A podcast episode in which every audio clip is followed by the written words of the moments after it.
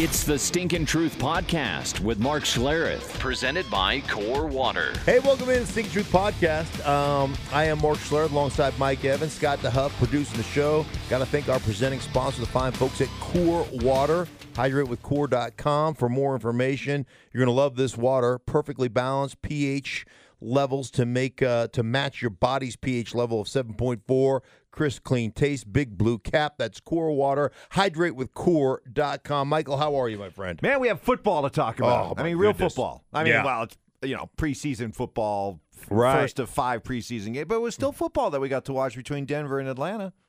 It was exciting. Anytime the football, anytime football's on, I mean, I'm locked in. I, I will tell you, as a you know a former 10th round pick out of the University of Idaho, like you tell me it doesn't matter. Like we all, oh, f- uh, preseason football doesn't matter, and you know, and, and like I always say, it doesn't count, but it does matter. And you watch the joy at the end of that Broncos game when Winfree, the kid from CU, sixth round draft choice, makes a great play on the ball, tips it to himself, scores a touchdown, and the, every guy on the field that played for the Broncos went bananas. Like it matters to them. Making plays matter. You're trying to live out, like I always say this, man, I got to live out my childhood dream. How blessed am I? From the time I was 12 years old, the only thing I ever wanted to be was a professional football player. That's it. Like I had no I had no plan B, Mike. I mean, this was it. And you know, you have to overcome a lot of injuries and a lot of different things that go on, but these kids are trying to fulfill their lifelong dream uh, of playing in the National Football League. And I watch, I mean, I watch and I can, I feel it. I can sense it. It takes me back to being a young player. And so you may not like it and you may not get to see your stars play and everything else, but just understand the sacrifice that these kids are making. And most of them are not going to make it. And yet they're laying it on the line. It takes a lot more courage to put your nuts out there, even if you're making mistakes and getting bashed and not playing well, than it does just to give up. And so I respect that. I always said going in from for me as a rookie, and this is preseason football in general, I said, listen, the only way I don't make a football team is because I'm not good enough. And I'll live with that. I'm okay not being good enough. I'm okay. I mean, these are the elite of the elite. But it's not going to be from a lack of effort. It's not going to be from, you know, me talking myself out of it. It's not going to be from making mental mistakes because I'm going to study, I'm going to prepare, I'm going to bust my ass. And if I'm not good enough, I'm not good enough. And there are so many guys that aren't going to make rosters this year because they'll talk themselves out of it. They'll be like, oh my goodness, or oh, I made one mistake and one mistake will lead to two mistakes, or they'll play careful. I don't want to make a mistake, so let me play careful. Coaches respect, even if you make a mistake, they respect it if you make it at 100 miles an hour trying to shorten somebody's neck. And they'll look at they'll look at mistakes of aggression and say, I can live with a mistake of aggression. What I can't live with is a mistake of being passive. Is passivity a word? Can you say? Sure, passivity, Pacifi- passivity. We'll go with that. Yeah. All right. So, like for example, um, for those who watched the game, Brendan Langley, uh, former draft pick of the Broncos as a cornerback, he's trying to transition to wide receiver, Right. but he was also doing a, he did a punt return. And it was one of those punt returns where, you know, he just came running up in traffic to try to make the, the play.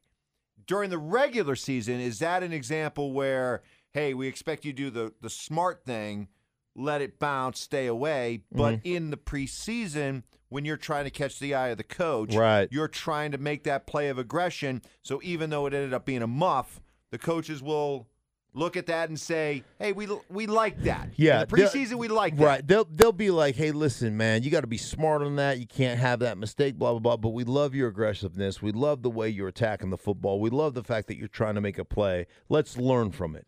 Right? As opposed to a guy who never tries to make a play. There's this fine line between doing your job and not making mistakes and being aggressive and and kind of ha- playing, you know, balls out because that's what's going to get you recognized. So there's a fine line um, during this preseason. But I would just I would just say this, guys, watch it from that perspective because it'll change the way you watch preseason football. Watch it from the perspective of these kids are trying to live out a childhood dream, and most of them aren't going to make it. And remember that the average career still lasts only 3.4 years.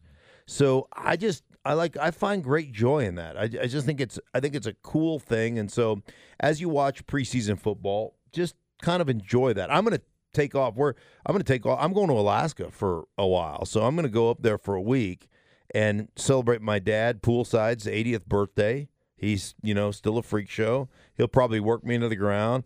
I'm like, what are you gonna like? Uh, does he have a pro- Does he have projects like planned for you guys to work on together? Oh, my dad will be building a wall. He'll be driving his tractor around. He'll be yeah, oh yeah. It just is like, and he doesn't even he like he doesn't expect help or anything. He's just out there working. That's all he does. Is just so yeah. I'm gonna pull up and there's gonna be stuff. Something he's he's gonna be doing something ridiculous. You know, swinging from a tree with a rope tied around one wrist, and he's just swinging on one wrist like a like he he's like an orangutan up there with a chainsaw in the other hand. You know, I mean, that's my dad. Been trying to get to this uh, top level of this tree. Yeah, I've been trying to trim up the top level of this ninety foot birch. right. I mean, that's poolside. He is an absolute freak show. So, uh, so but yeah. while you're watching the preseason games and you're watching these kids trying to, to make it, it's always kind of funny. You see the the veterans and you know they're just you know it's a night off. They're wearing their bucket hats and everything like that. But um, you know, eventually we turn to the stars. You know, eventually we, we get to the players that matter, uh, that will truly define this season. And, you know, you're talking about Atlanta. Uh, you know, have have you ever seen a more, uh, I guess, polite, cordial, public negotiation than the one that's going on with the Falcons and Julio Jones? Uh, yeah, no, absolutely not. And they're gonna. I mean, I mean, they're coming on. They're saying, yeah, yeah, we're going to make them. We're going to get him paid. We're gonna right. make him the highest paid. And so Michael Thomas just got this five year, $100 million contract with 61 guaranteed. He's the highest paid receiver in football. And I think the Atlanta Falcons just basically said, hey, listen, Julio, you're the best receiver in football, and we're going to make you the highest paid guy in football. Let's just be patient and let's see where the dominoes fall with the other guys, and um, and then you know we'll we'll figure it out. They may even wait for um, if the Dallas Cowboys take care of Amari Cooper right? And they may I mean it it is. It's it's totally cordial. It's, you know, I know that you guys are going to take care of me. You've promised to take care of me. I trust you. Dan Quinn runs that kind of organization. Dan Quinn's a a, man of integrity and um, I, I really like the way he coaches his football team and kind of the philosophical approach to, um, you know, team first kind of approach. And and here's the thing about Julio Jones. You want to talk about a guy who is, if not the best receiver in football, well, I, I would just say he's the best receiver in football. All right. You want to talk about a guy who busts his ass, who sets the tempo in practice with the way he works, who never says, he doesn't talk smack. He is not a diva. He goes to work every single day. He leads by example. Like this, in my estimation, this is the guy you want to reward. You know, not the guy that's going to complain about only getting four targets in a win, right? Like we've we've the receiver position has grown to the point where they have such an overvalued kind of opinion of what they do that they could get a win where they only get four targets and they're pissed off. They could have a loss where they get 12 and they're happy. Like I don't understand how it got to this point but this is the point we're at. And from that regard or that standpoint, Julio Jones is a throwback. He's a complete and total throwback. And you talk about the receiving corps that he leads, you know, with Calvin Ridley, the kid that was a rookie last year, Mohamed Sanu, who's one of the best football players in the National Football League. Forget about receiver. They they revere the person that he is, the way that he works, how he handles his business, and and like I said, just the the kind of sacrifices he makes. And he played the majority of the season last year. He played hurt, and he still played exceptionally well. Okay, but it might be the the right thing to do. But is it the right thing to do? Uh, is it is it smart to pay overpay your receivers? I, I mean, I've always felt these guys play a dependent position. They're only going to be as good as the quarterback throwing them the ball, and so if they're that dependent, you know, do you, I mean, Michael Thomas has Drew Brees. Mm-hmm. Julio Jones has Matt Ryan. You know, would they be the same players if they were playing with uh, you know, uh, Blake Bortles and Right. Joe Flacco. Well, they- and they wouldn't. Right. And so Well, right they there, wouldn't. They wouldn't. They'd be the same players. They wouldn't put up the same numbers. Well, yes, Right. You know what I'm saying? right. They'd still be open, Yes. but Blake Bortles would, you know, dirt one to him, right? I mean, that there's a di- there's a difference there. So yeah, I think every player's dependent on all the other players. They're probably the most dependent. Right. Right. Ten other guys have to do their job for them to see a football. So, so they're probably the most dependent of all. But the this is what I find fascinating about football in general. Like they're really dependent, but the complementary nature of having a guy like Julio Jones and what he does for you, not only what he does for your quarterback, taking off pressure, 50-50 balls, the things that he can do, run by guys, what he does for your running game. Because you got to keep a safety over the top of that. Like you, nobody wants to. Nobody, nobody feels comfortable going. Hey, Julio Jones, one on one. You know, I, I did a I did a game the weekend after Thanksgiving two years ago where they played Tampa, and I want to say Julio had in that game like 11 catches for 250 or 60 yards. I mean, he was unfreaking coverable. And, you know, Tampa historically had been a, a real zone team, and he just ate, I mean, he just ate them alive. It was it was special. And the thing I came away with watching that game, Mike, is you're talking about from an athletic standpoint, you're talking about the NFL. You're talking about the elite of the elite. Like everybody has unbelievable gifts athletically. And he was running around DBs like like it was like you ever when you were in high school and the varsity came down to scrimmage the JV and it was a bunch of freshmen and sophomores and you guys were all seniors and you just opened a can of whoop ass on them, you know? It was like, oh my God. It was like the redshirt freshman that would come in and play scout team when I was in college. like, uh oh, somebody's in trouble. We're going to put this on you guys, right? And you're talking smack while you're doing it. Like, Julio doesn't say a word, but he was running around dudes like it was the JV team that they were scrimmaging against. It was. It was mind-boggling. It was it was literally like jaw-dropping to watch what he was able to do. So we we've got these receivers getting paid. Meanwhile, we got some running backs with their hands out saying, "What about me?" Yeah. You know, Melvin Gordon, his agent Damarius Bilbo. Go ahead, like call insert joke here. D Bilbo. D Bilbo Baggins. That's what we'll just call him Bilbo Baggins. That's Big right, feet. from the Shire. Yeah. and uh, Ezekiel Elliott and, and Jerry Jones was just kind of like, you know, it, it, have you ever known me not to be able to make a deal? You know, so he's not worried about Zeke's timeline or anything like that. But you know, whereas these receivers are getting paid, I I, I- look at these running backs who want Yeah. to get paid, and, and and Todd Gurley, I think, has become a cautionary tale for a lot of these teams. What happened to Gurley? You know, do, can you really trust these running backs? once you've paid him the big money. Yeah, it's it's interesting. I think there's there's two there's like two different trains of thought for me when it comes to Zeke and then it comes to Gordon. So Zeke to me is one of the best backs in football. And Jerry, understand what you've done in Dallas. You built your team around your running back. You took him fourth overall. You built a team that is eh, that is physical, that can run the football with this dominant offensive line, and you said this is how we're going to win games. And then you come out, you know, when he wants his new contract, and you say, "Hey, you don't have to have, you know, a leading rusher, even though you've been the leading rusher two of three years that you've been in the league. You don't have to have a leading rusher to win a Super Bowl." But when you build your team to have a leading rusher, it probably would behoove you to have that leading rusher on your football team if you want to compete for a Super Bowl. You you know what I'm you, you, you understand what I'm saying? You know what, Jerry? You don't need a superstar receiver to compete for the Super Bowl. The New England Patriots do it every freaking year. Every year. You don't have to have But a they also don't have a stud running back either. Right. You don't have to. So I would just say this it depends on how you build your team.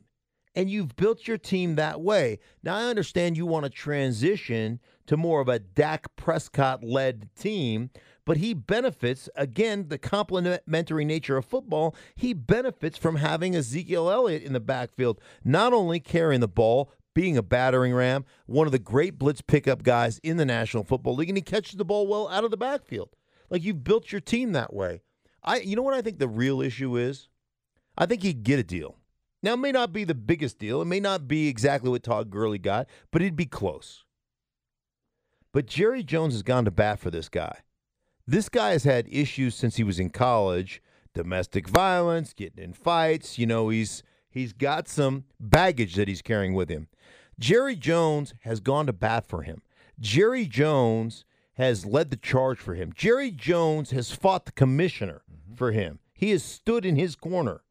And then with two years left on your contract, you're just not going to come to camp and you're going to essentially air me out and say, I'm going to Cabo. Like, I think Jerry Jones bristles a little bit, and, and that dude's a competitive dude. Like, he takes care of his players, but I think he's one of those guys. I mean, come on.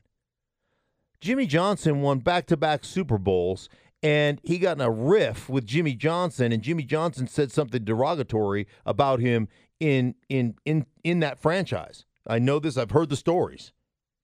And what did Jerry what did Jerry Jones do? Dumped his ass and hired Barry Switzer And won another Super and Bowl. won another Super Bowl. So I, I think you have to understand who you're dealing with here. Um, I don't think Zeke comes from a position of leverage. He's got two years left on his deal. And think about the running back position, which this is why the collective bargaining agreement needs. I mean, the, the Players Association screwed the incoming first rounders. They just screwed them.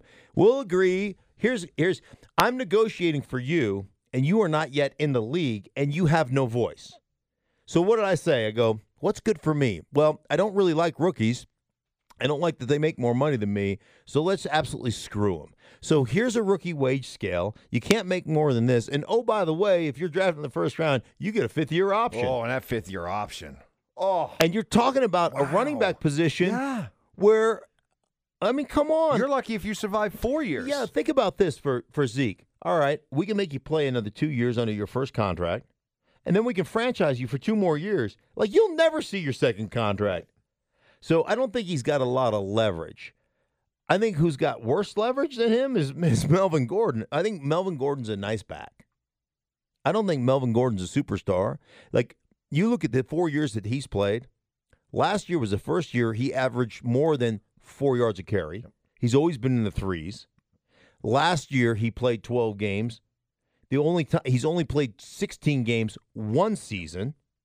Um, I understand he scored a lot of touchdowns and he caught a lot of footballs and all that stuff, and he's a nice back. But if I was looking at backs in this league, Mike, come on, it, it top 10, okay, I'll give you top 10 at the end of top 10, but I'd take Alvin Kamara, I'd take, you know, quads, I'd take uh Christian McCaffrey. Christian McCaffrey. I'd Yeah. take Ezekiel Elliott. Yeah. I'd take. I mean, uh, there's there's a, a litany of guys that I would pick before would take that guy. But but the Chargers though have to have to decide what fight do they want to fight here because sure they can I think it's I think it's well within their rights and it's probably smart for them not to commit long term to Melvin Gordon for all the mm-hmm. reasons you just said. However, you are looking at this year and this year you are universally regarded as a team that could compete for a Super Bowl. Correct. So, can, can they win a Super Bowl without Melvin Gordon? That that's my Right. point. And and do you all of a sudden say, hmm. well, we're going to draw the line in the sand and we're going to go with a somebody less established, cheaper? Okay, in the long run, it might be the smarter move, but will it cost you a chance to win a Super Bowl Right. this year? I, I think I think you know you look at his agent Bilbo Baggins, and I think they've overplayed their hand. They've demanded a trade, right? Which I think one from a value standpoint. I don't think anybody will look at him and go, "Okay, we'll give you a first rounder and we'll agree to do a big time, you know, a, big time Todd Gurley contract." There's nobody's. He's had injury history. He's had microfractured knees. Mm-hmm. You know, you think you think Todd Gurley. The big news was, well, he's got de- some degenerative arthritis in his knees. Listen, if you play football, everybody has degenerative arthritis in their knees, and now you've had microfracture surgery, which I've had a bunch of them. Like that's a that's a ticking time bomb, especially at that position. So I just don't think there's going to be a market for that guy out there not to have to sign him to a long term deal and trade. I mean, you're not getting a first rounder for him. There's no way. I, I don't think anybody would do that.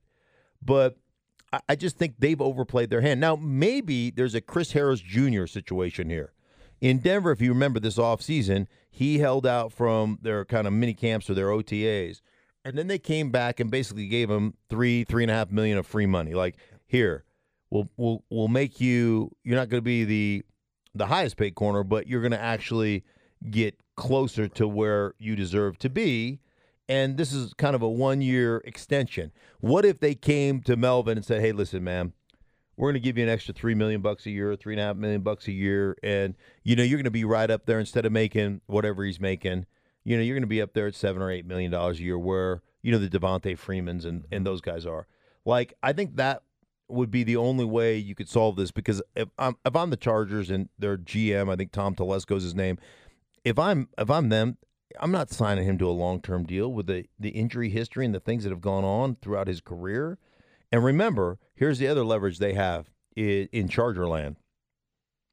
They were 4 0 in the four games he was out. I mean, they're a pretty damn good team. So I, I would just say neither of these guys have much leverage. Plus, I just Le'Veon Bell, I think, was just a special case. That's a special dude, special, just special. Yeah, You know what I mean? in more Special. in, in more ways than and one. he did it. He he held out, but I just He question. did, but he didn't get any more. He didn't really get any more money. And No. the Jets and the Jets were literally negotiating against the Jets. I, I know, but which my, was my- so jetty. Exactly, that's so Jets like. But my point is, is that I just until I see more examples, I'm going to really doubt the player's stomach to be able to sit out for an entire season Right. and miss game checks. I just, I It's until different. I see eh, more of it, eh, I'm going to question their real will to do this. It's different than when I was playing when you weren't making, you know, like some of these guys are making eight, ten million dollars a year or five million bucks a year, and you can you can stomach a year, but it's you know if you've got years in the league. But yeah, I think I think you know it's it's different in that regard. But I am with you. I don't think a lot of these guys are going to miss those game checks, and more importantly, miss a year of service. Right? So, get, getting back to this uh, uh, Denver Atlanta preseason game, um, buckle up, folks, because get ready and get used to hearing the term clear and obvious and to significantly hinder. Yeah. Because these, these PI calls and the fact that they could be reviewed, uh, you know, poor, poor Terry McCauley was trying to explain to all of us what and, and he was as confused and as he was we as were. confused as we Yeah. were. And I was just listening to it, going, you know, I, I like to consider myself a pretty, you know, astute guy. I can figure. Mhm. I, I was thoroughly confused. Well, So- you should have been sitting in my chair at the Fox Summit because I was at the Fox Summit and Al Riveron, who's the head of officiating, um, who was was trying to explain it to us, and and you know we're asking questions and he's saying things and he gets a little cantankerous, you know, he gets a little. He, he- and and by the way, Mike Pereira, who works for us, who used to be the head of officiating, Yeah. challenges him on a bunch of stuff because right. Mike doesn't like the new rules, and it was it got a little heat. I was like, "Woo, woo, this is exciting," but yeah, those you know. Here's the deal. Here's I think the one thing I don't think it'll I don't think it's going to change a lot. I don't think there's going to be a lot of calls that are reversed, Mike. Right? I think it's going to have to be you know very obvious, clear and obvious, and then you know, and then uh, if they call it on the field and it's not clear and obvious and doesn't significantly hinder, so to speak, I, which, again are two more subjective terms that you're putting to it as subjective call, right? So I don't think it's going to change a whole lot. They've had this in in Canada where they throw it every down. Um, or I mean, they- there's three down football, so they throw it every time. Basically, they've had it in since 2016, and it's actually created, um, I think, 1.6 stoppages per game on average. That's it. That's it. Okay. 1.6. So there's you know there's 1.6 times where it was where it was stopped to look. Here's the issue that you get into, and I think the league will feel this out like they do in a lot of preseason stuff. Remember last year we were all freaked out about how much helmet to helmet crap was being called, and then it just kind of dissipated over the season because they knew what they the way they were calling it was just unrealistic, right? So here's the one concern anytime you score, which is already the joy out of scoring touchdowns has been taken away because everybody's got to sit and you know sit on their hands to see if it's really a touchdown because it's reviewable. Anytime you go into review, regardless of what you're reviewing it for, now you've opened up the OPI and the DPI. So you can look at a touchdown that's clearly a touchdown, both feet in bounds, receiver has control of the ball. But as you watch that play, you could say, wait a minute, that receiver pushed off a little bit to create that separation on the sideline. And so what was a touchdown was called a touchdown. You're just reviewing to see, make sure we got both feet in and they maintained possession of the ball throughout the catch. Now all of a sudden you can say, uh oh, guys, upon further review, yeah, his feet were in. Yeah, he maintained possession, but he pushed off. That's a 15 yard offensive pass interference call. Now it's again third down and 21, you know, from the whatever yard line. Like that's that's what you're getting. That's the box that you're opening up. Now, you got to understand this is a 1 year kind of trial period. So, this isn't a permanent rule. This is on a trial basis. So, they're going to see how this rule pans out, the effect it has, how much has been changed, and then they'll reevaluate. So, they changed the kickoff rules. Remember, they changed the kickoff rules, and you have to have eight guys within this 15 yard box right? So it starts 10 yards away from the ball and it's a you know it's a it's a 15 yard box. You got to have eight guys in there otherwise it's a violation. They also you, you think about how they have each each guy you got five guys on each side of the kicker. You can't overload one side or you know, so they've changed the rules. You've got to be within one yard of the line of scrimmage you can't get a running start with the kicker anymore. Like all these rules, like that was a trial period as well.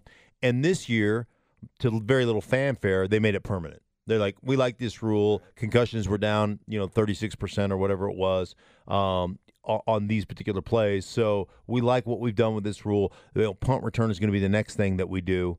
Um, you know, and they'll, and they'll change some of those punt return rules as well. So um, I think one of the things they may change in that, Mike, is at the line of scrimmage. Um, I can't. Was it you get free release at the line of scrimmage, except for the gunners, so you can't block guys on the line of scrimmage, and right. you know, and so there'll be it will, and the reason that that would affect the rule is it would eliminate a bunch of punt returns. It make it make guys fair catch. Mm-hmm. So one of the reasons right. there's a lot less injury in on the kickoffs is because you know what percentage? Sixty percent of them are touchbacks, and there's only forty percent returns. So if if you go from you know punt returns being you're returning eighty percent of the punts to you're returning forty percent of the punts, it's going to significantly reduce the injuries, and so I think that's one of the rules you may see not this year, but I say in future years you may see that come into play as well. To significantly hinder and clear and obvious get ready. That's what you're going to be hearing a lot of. So we'll see. We'll see. Let's just let's just I, I just hope that the spontaneity of the game it, it's it's already bad enough, Mark, that you know when you're watching a game from the stands or in your living room and a, a, touchdown is scored and it's one of those touchdowns where hey you know it was close to the sidelines or close to the end of the the back end of the end zone or maybe there was some you, you know, uncertainty about whether or not the ball hit the ground. You can't really just spontaneously celebrate. It's all like, you know, somebody's in that room going, whoa, whoa, whoa, hold on, hold on. We got to watch the replay. And, you know, you're talking about some scenarios where it could be what looks to be a wide open touchdown catch. And there's still going to be that element of hold on, hold on, hold on. Got to make sure that there wasn't obvious pass interference to allow our guy to get open to score that touchdown. So right. it's just, I just worry that the spontaneous nature of being able to celebrate what our favorite teams do is just being sucked out of the game. I, I worry about that, and, and that was raised. That was a you know something that was raised. I think uh, Aikman raised that in the in in our meetings, as did Joe Buck. Talk about the lack of spontaneity, the lack of being able to celebrate. Like the Pandora's box you're opening up there takes joy away from being there, from the moment. Uh, I think the other thing that you're going to have to worry about is this are we pushing players? Because I know coaches will try to take advantage of this, Mike, because I just know how coaches are and I've been there. Will we start coaching? Um, will we start coaching football, especially in scoring situations or in pivotal situations? Will we start coaching it like soccer and like, you know, and like NBA basketball? Or we're just going to start taking the fall, right? I mean, we're going to be a bunch of actors out there. So, hey guys, whenever you get in an end zone situation and there's a bump of contact, and the guy, if he catches it, fall, you know, fall, throw your hands in the air, wave them like you just don't care. You know, I mean, it's going to be like there's going to be some acting. We've already seen it with receivers. Every time a receiver gets hit or drops one, flails his arms in the air like, oh my You know, god, starts can't doing the imagine, you know, starts doing the imaginary throw the flag, throw Right, the throw flag, the you flag, know? throw the flag. I've been touched. I've been violated. you know, I mean, right. um, so you know how much how much flopping are we going to see Yeah. on both sides of the ball, trying to draw flags? So yeah, like we my- used to we used to talk about it all the time. When I played offensive line for the the Denver Broncos, we used to call we used to ca- coach what's called, like what holding you can get away with, what you- holding you can't get away with. We're going to coach it the way it's called. There used to be a day when you get a guy on skates, man, you could flat back his ass, right? Anytime you take a guy to the ground that's a defensive lineman now, they call it holding. Mm-hmm. 100%. And that started when I was playing. And so eventually we started going, hey, guys, you can't take guys to the ground anymore. So as soon as you get to the point where that guy's about to fall, disengage with him. Then if he falls, he, he falls on his own. But you can't pile drive a guy anymore. Like we we got to the point where we're coaching, hey, on this particular play, you can you can you know, we used to call it a, a tug or a jerk. You can tug a guy or jerk a guy down here as long as you get your hands out. They don't call that any so that's another thing that's going to, and this is another rule that's going to that's going to really come to effect. They're going to start calling holding away from the play. So there's a lot of little tugs and grabs and stuff that was coached for years and years and years. The backside of plays to kind of get yourself through the line of scrimmage. You tug a guy, you pull yourself through, you do some things like that. That now are going to be called holding on the backside away from the point of attack. Where it used to be let that stuff go because that guy's not going to be in on the play anyhow. Now it's going to get called.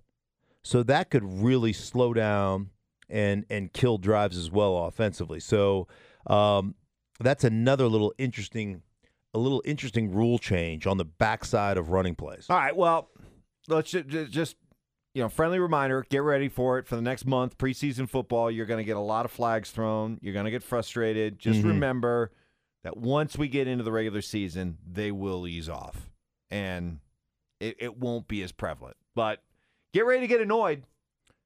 Get ready to get frustrated. Get get ready to worry about your favorite game over the next few weeks because it's going to happen. Yeah, and I I tell you the other thing that like fantasy owners, get ready. Your guy catches a touchdown. You just won your fantasy game, right? You're about ready to win your fantasy league. Oh, wait a minute. Upon further review, that was offensive pass ah. interference. Like, that's going to piss some people off, right? You know it. You know it. Well, and, and by the way, nobody cares about your fantasy team, but you care about You your care- fantasy yeah, team a lot. Exactly. Exactly. Well, man, have fun in Alaska. I will. Say hi to poolside for us. I will say I had a poolside. I'll probably, you know, hunt bear naked with a switch. Yeah. That's what I do. Yeah. I just come around out Yeah. there, you know, butt naked, going, Barry, Barry, Barry, Yeah. Barry, Barry, Barry, Barry. Come get some. That's right. Schlereth back in the wild. Return to the wild. That's right. I'll rub salmon all over my naked body and then come get some. Do a little bear wrestling. It's always fun to go home. It's always fun to see the folks, you know. That's always a good time. oh, well, good. Have we'll do a little fishing with the kids. Yeah. Very, for me, very little fishing with Very the kids. Very little fishing with the kids. We'll catch some salmon. Yeah. I'll send you some pictures. Oh, send me some salmon. Box Oh. up some salmon and mail it. That I- That- I won't. Ma- I'll bring it, but I'll bring you some Yeah, bring me some salmon. Oh, yes, please. All right. All All right. right. Hey, for everybody involved in the Stinking Truth podcast, we thank you so much for our presenting sponsor, the fo- fine folks over at Core Water. HydrateWithCore.com for more information. Uh, I'm going to be gone for a week, so uh, you can listen to this multiple times. Share it with your friends and your family. Uh, if you don't like it, don't tell anybody. And uh, we'll be back with you uh, as preseason continues to roll along. The NFL, it's back, guys. The Stinking Truth podcast. Thanks for listening.